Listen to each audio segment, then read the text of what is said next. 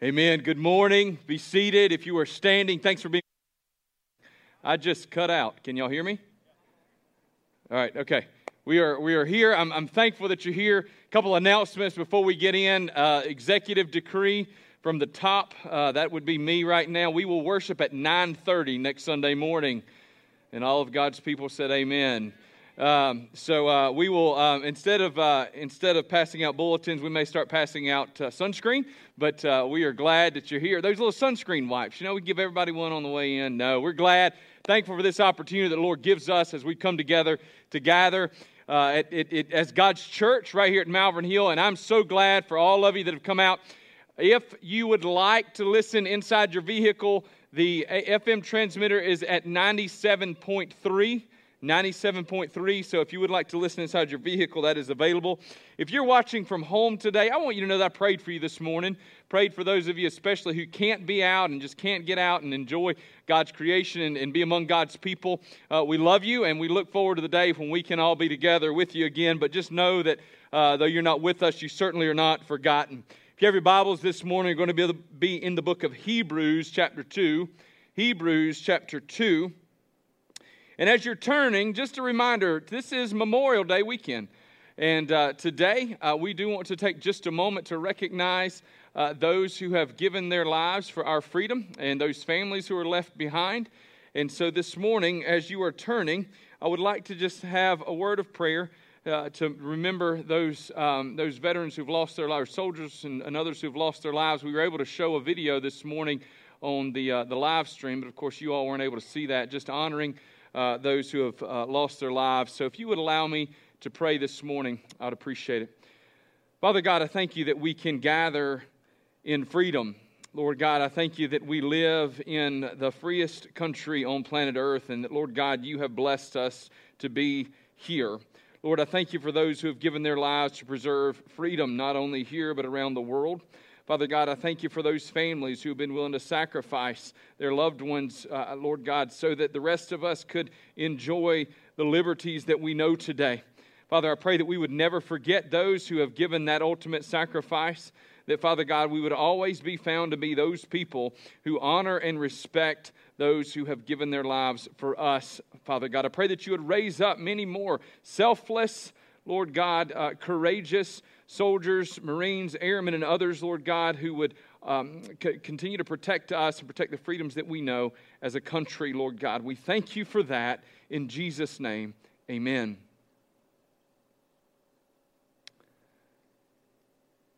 Having said that this morning, we are in the book of Hebrews, chapter 2. Hebrews, chapter 2.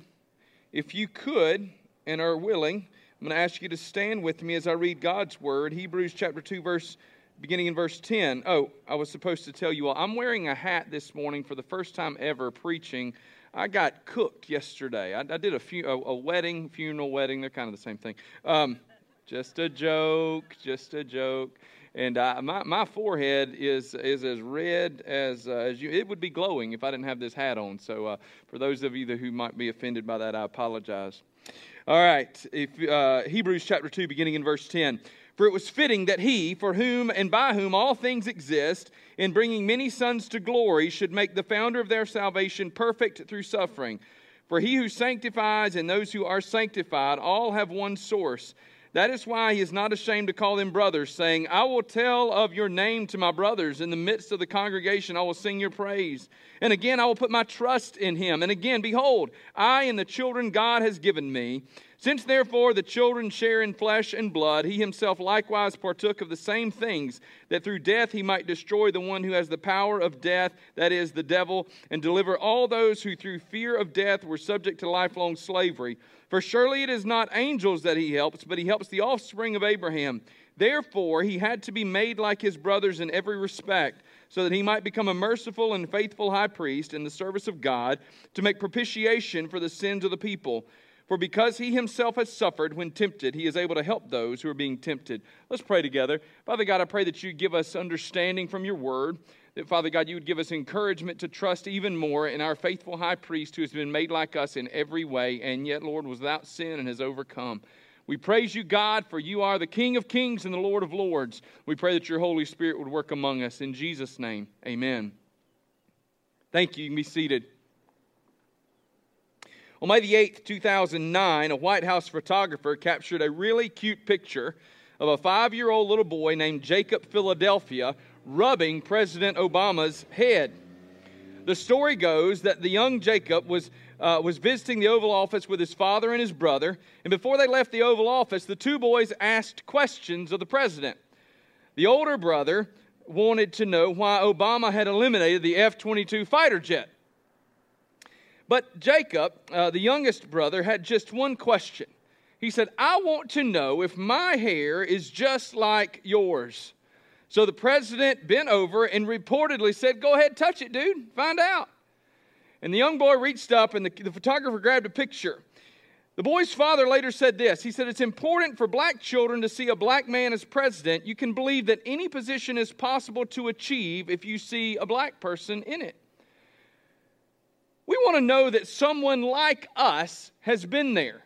We want to know that someone like us has experienced something. A few years ago, I was invited to go back to my high school and to speak at their academic reception. And as I spoke with some of the leaders there um, uh, at the school and administrators, I asked them why they weren't reaching out to some successful people to come back and do this on a more regular basis. And they said, What, what, what do you mean? I said, Man, in, in my graduating class, we have PhDs, I said, we have, we have physicians, we have lawyers, we have CPAs, we have uh, incredibly successful people, all of whom graduated with me. Why are you not bringing them back?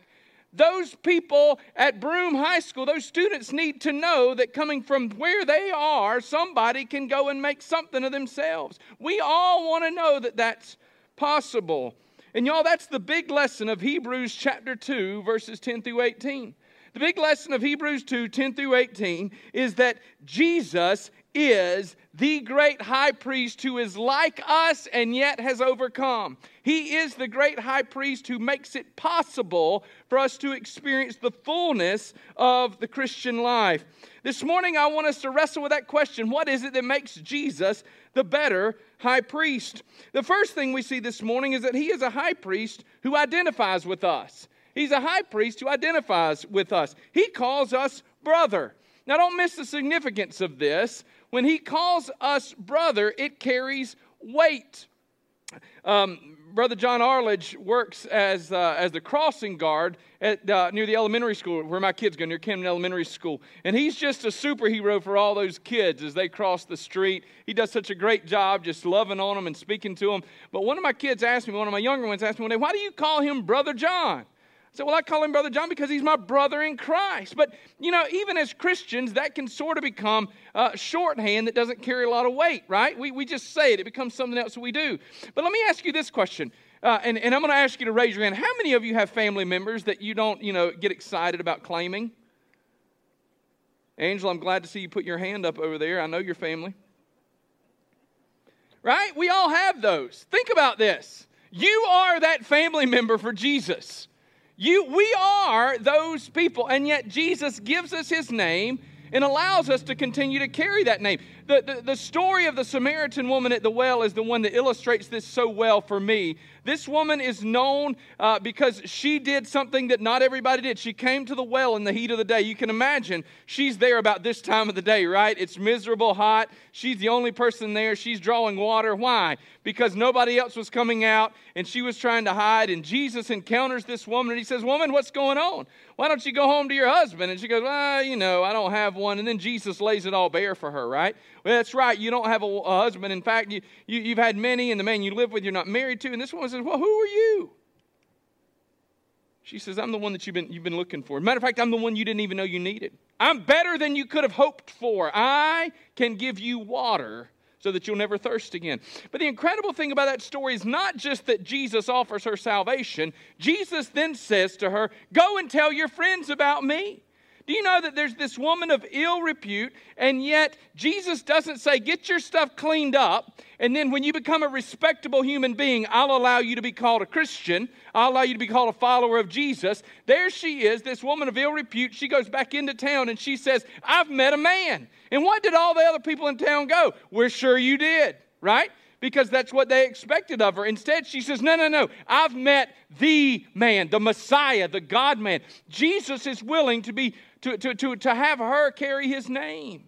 Folks, that's the same thing as it comes to us. The writer of Hebrews says that Jesus is willing to call us brother. He is not embarrassed by us. You are you're not that relative for Jesus that he looks at and turns his head when he sees you coming. Instead, Jesus sees all of our faults, our failures, our sins, our shortcomings, and he still lets us carry his name. Don't miss how different this was, especially in first century Judaism. The high priest and the priestly class were separate from the rest of the people. If I were the priest in those days and y'all were the people, listen, I'm the man and y'all are something else. You understand? Like, I get to be on the platform and y'all get to sit out, out there on the grass. The difference would be somebody would maybe be fanning me. I would be, I would be honored in society and you all would look up to me. Maybe y'all should try that. I'm just going to put that out there, something to think about. But uh, no, but, but that would be the difference. And instead, what the writer of Hebrews says is that Jesus isn't a high priest who's sitting up on a pedestal. Instead, he came and lived among you. Jesus is a high priest who identifies with you. Jesus doesn't say, No, no, no, no, I'm the priest and you're somebody else. Jesus says, You are my brother. Folks, he's a high priest who identifies with us. Second thing this morning we see is that Jesus is a high priest who has suffered. Isn't it comforting when you're going through a difficult time to talk with someone who has experienced the same sorts of challenges? We have a major problem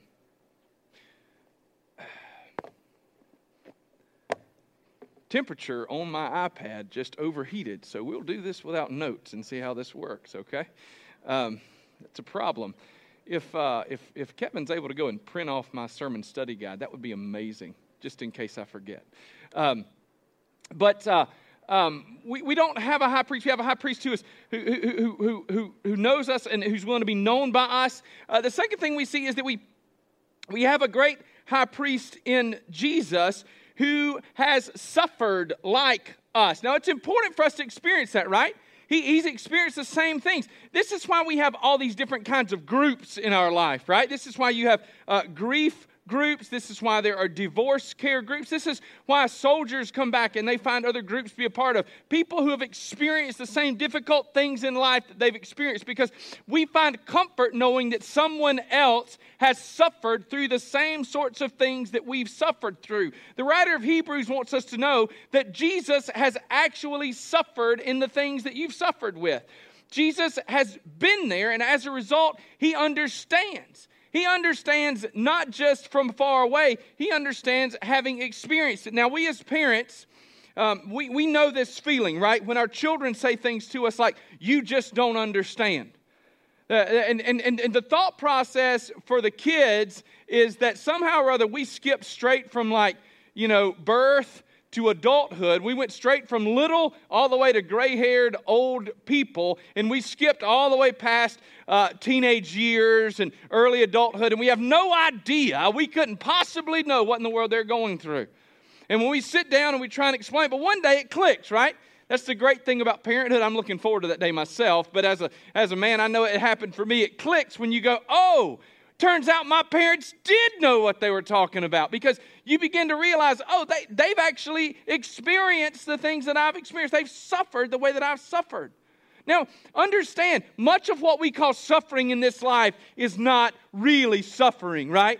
I'm hot right now. I'm probably going to sweat six gallons before this is over with, and my head is sunburned. I'm not suffering. I'm slightly uncomfortable. There's nothing that could remotely be called suffering right here. Jesus suffered for us.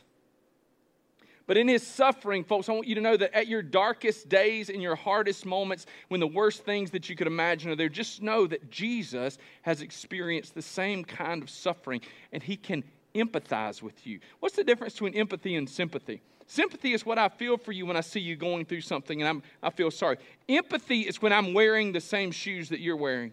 Empathy is when I can step off into those shoes and I can actually experience that moment with you. Today, we're all hot together and we can empathize with one another. Jesus can empathize with us in the darkest moments of our life. Folks, how encouraging is it to know that we have a high priest who doesn't just claim to understand? We have a high priest who 100% absolutely understands that even in the darkest moments of our life, he knows where we are and where we've been. He understands. So we see that Jesus has suffered. Third, this morning, we see that Jesus was tempted as we are. Jesus was tempted as we are. Now, I, I, I don't believe, hear me say, that it was necessary for Jesus to be tempted to be any more perfect as God. As God in the flesh, Jesus was as perfect as any human being or anything could ever be. He was he is God. He's perfect. He is the definition of perfection. But in his temptation as a human being, he experiences the full range of humanity. It's important for us to remember Jesus is fully God and fully man. And for him to be fully man, he has to experience temptation. He has to experience temptation. But Jesus doesn't only experience temptation, the Bible says that Jesus was tempted and yet was without sin. Jesus was not only tempted, Jesus overcame that temptation. Jesus was victorious. Y'all, it's encouraging for us when we find ourselves in places of temptation to be reminded that we can actually, for, lack of a better word, we can win. We can overcome. 1 Corinthians 10 13 says, um, it says something. It's going to come to he, he has um, no temptation has overtaken you that is not common to man, right? But in all the temptation you find yourself, he says, but God has provided a way of escape. So that no matter what happens, you're going to be able to stand up underneath that temptation. That's the promise that we have from God's word, is that we are just fine. We're fine and we can stand up under the temptation of, of what, God, what comes to us in, in, in the world. Kevin, I'm good. I'm fine. I'm, I'm good. Uh, I know, I know, I got it. Uh, but we can stand up underneath the temptation that, that, that, would come our way. Listen, sometimes when I read 1 Corinthians 10 13, that can be like somebody walking up to me and go, hey, you can go run a marathon. Listen, you come to me and tell me I can run a marathon, you might as well tell me I can walk out and have a million dollars in my pocket. I don't have a marathon in me. There's not a marathon that even wants to live inside of me, you understand? Like, I like to get out and run every once in a while. When I say I go for a run, for those of you that are curious, that's usually like two miles. If I stretch it out, I might hit three. The idea that just for fun, I'd go out and run 26, 27, 28 miles, and I'd, what? That, that doesn't seem enjoyable to me. That seems like some sort of torture. But then to come to me and say, you can do it, I'm like, whatever. But look, if you walk up to me and you're 240 pounds and you say, you know what, Craig, I used to think it was impossible to run a marathon, but this guy, this guy, he talked me into it and he gave me this program and, and you know what i went i went from the couch to a marathon in six months. And, and, and Craig, I'm, I'm, about the same size as you. I, I, might actually, I might still say I don't want to run a marathon, but I might at least go, you know, maybe it's possible.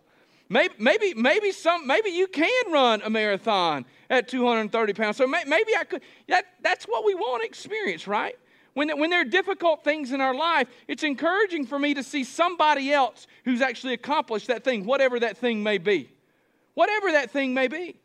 Well, the Bible says that Jesus was tempted and he overcame that temptation.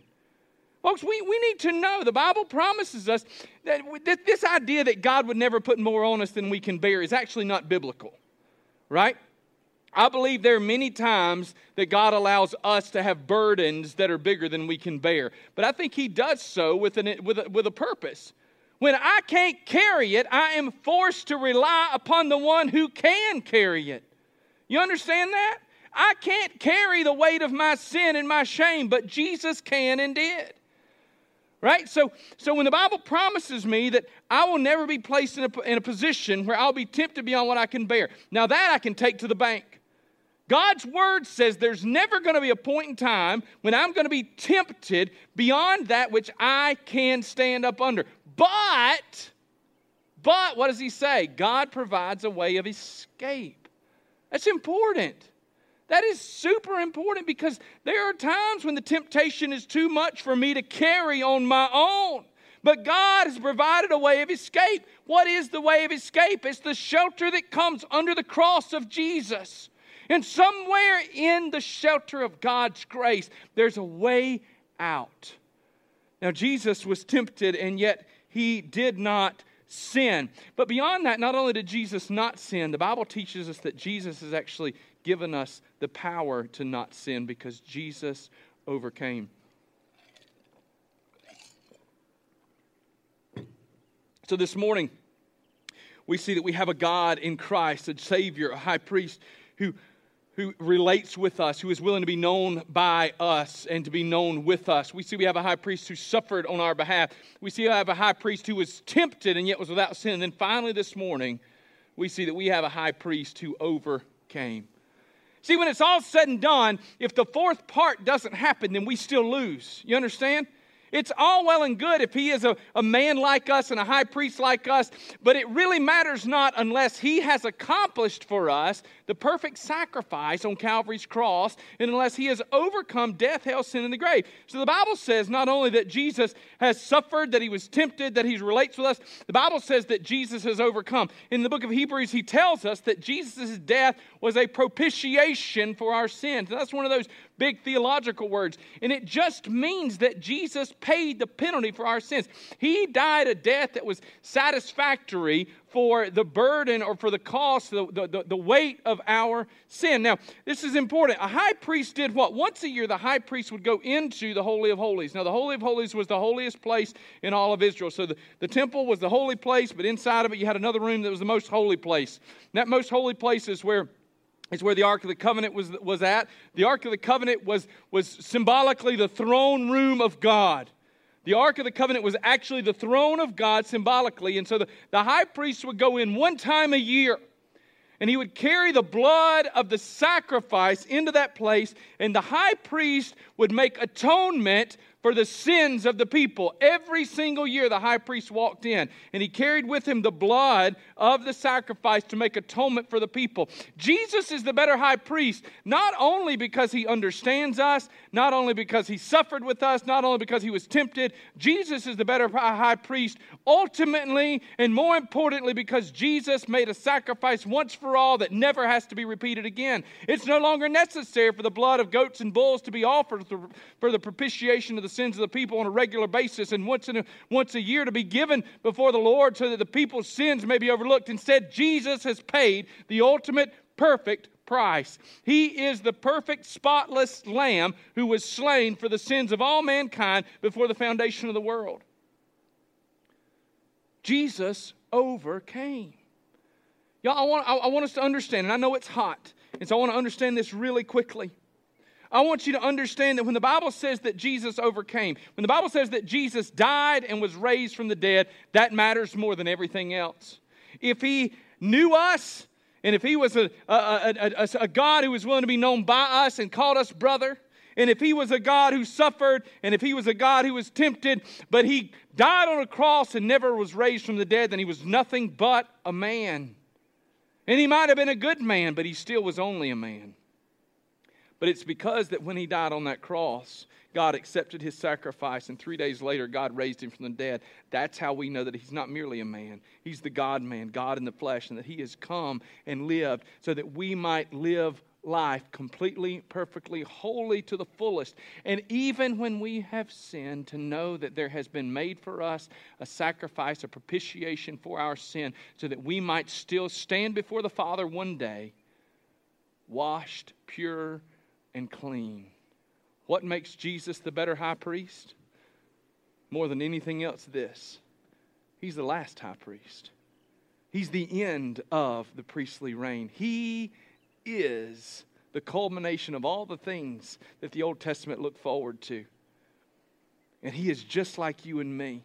He suffered, He was tempted, but in all of those things, He overcame. And ultimately, He overcame death, hell, sin, and the grave so that you and I might be in a relationship with Him. What's that look like for us in the midst of difficult and trying days? I want you to be encouraged. I want you to be encouraged that there's one just like us who's made it. But more than that, I want you to be encouraged as well that He's not exactly like us because He's greater than we could ever imagine. He is the King of kings and the Lord of lords. He's given his life on Calvary's cross for you and me, and he was risen, risen from the grave on that Sunday after. And today he sits enthroned at the right hand of the Father, making intercession for you and I.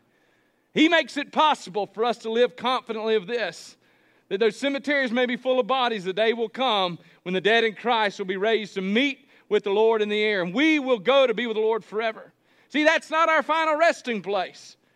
Instead, there's a home set aside for us in glory. Jesus has gone to prepare a place, and he's done so as our great high priest who loves and cares for us. If you don't know the Lord Jesus as your Lord and Savior today, I want you to know that he's a great high priest who understands you. Don't, don't, don't buy that lie that God doesn't understand me or God can't help me. Here's the truth He has suffered more than you've suffered. He was tempted.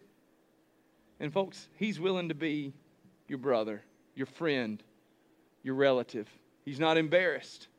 I always talk about this at funerals that in John 14, Jesus says, I'm going to prepare a place for you. And if I go to prepare a place, then I'm going to come back and take you again. And, and where's the place? He says, I'm going to my father's house. You've heard me say this at a funeral probably, but in the Hebrew, that, that is the, the, the bet of, the house of the Father. Jesus says, I'm going to my Father's house to prepare a place, to prepare a room. Now, the King James says a mansion. That, that, that, we, we don't get that right when we read that word. Jesus didn't say, I'm going to prepare a big mansion for you. He's going to prepare a room for you in, in his Father's house. That where that what that where I am, you may be also. Jesus says, I'm going to prepare a place so that you can be with me.